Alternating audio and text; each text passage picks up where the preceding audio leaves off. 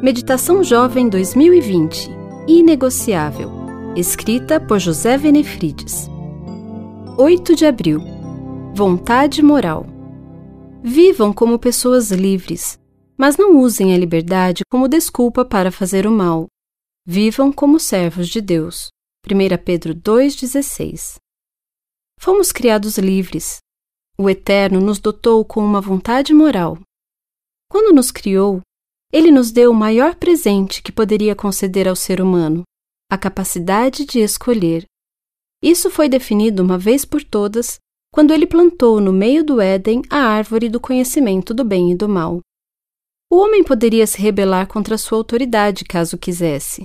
O nome disso é livre-arbítrio. O Eterno não quis impor obediência.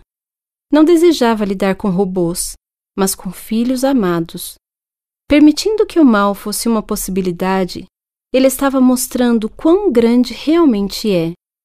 Deus tratou o ser humano com respeito e dignidade ao nos dar a capacidade de tomar decisões por conta própria. Antes da queda, o homem era um agente livre. Adão podia escolher entre o bem e o mal. Depois da queda, com sua natureza corrompida, o homem natural ainda faz escolhas, mesmo que inclinadas para o mal. A partir do momento em que desobedeceu a Deus, o homem não só pecou, mas também se tornou escravo do pecado. Essa realidade passou a fazer parte de nossa natureza. O apóstolo Paulo explica: o mal que não quero, esse eu continuo fazendo.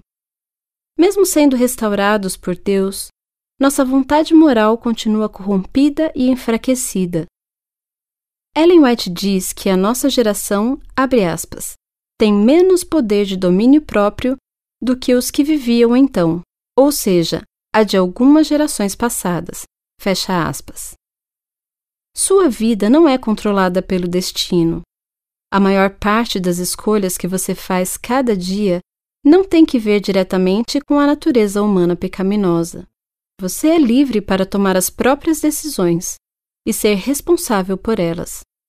A questão não é qual sapato vou comprar ou a que horas vou me levantar ou se vou vestir jeans ou social.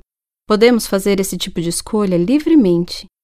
No entanto, nossas decisões morais precisam ser tomadas à luz da palavra de Deus. Satanás sabe da importância disso. Ele se vale de nossa fraqueza para nos manter como escravos do pecado. Diante dos dilemas morais da vida, às vezes você pode ser tentado a relativizar, mas eu sou tão fraco. No entanto, Deus lhe diz: Minha graça é suficiente para você, pois o meu poder se aperfeiçoa na fraqueza. Meu nome é Sandra Barbosa e trabalho como designer gráfico na CPB.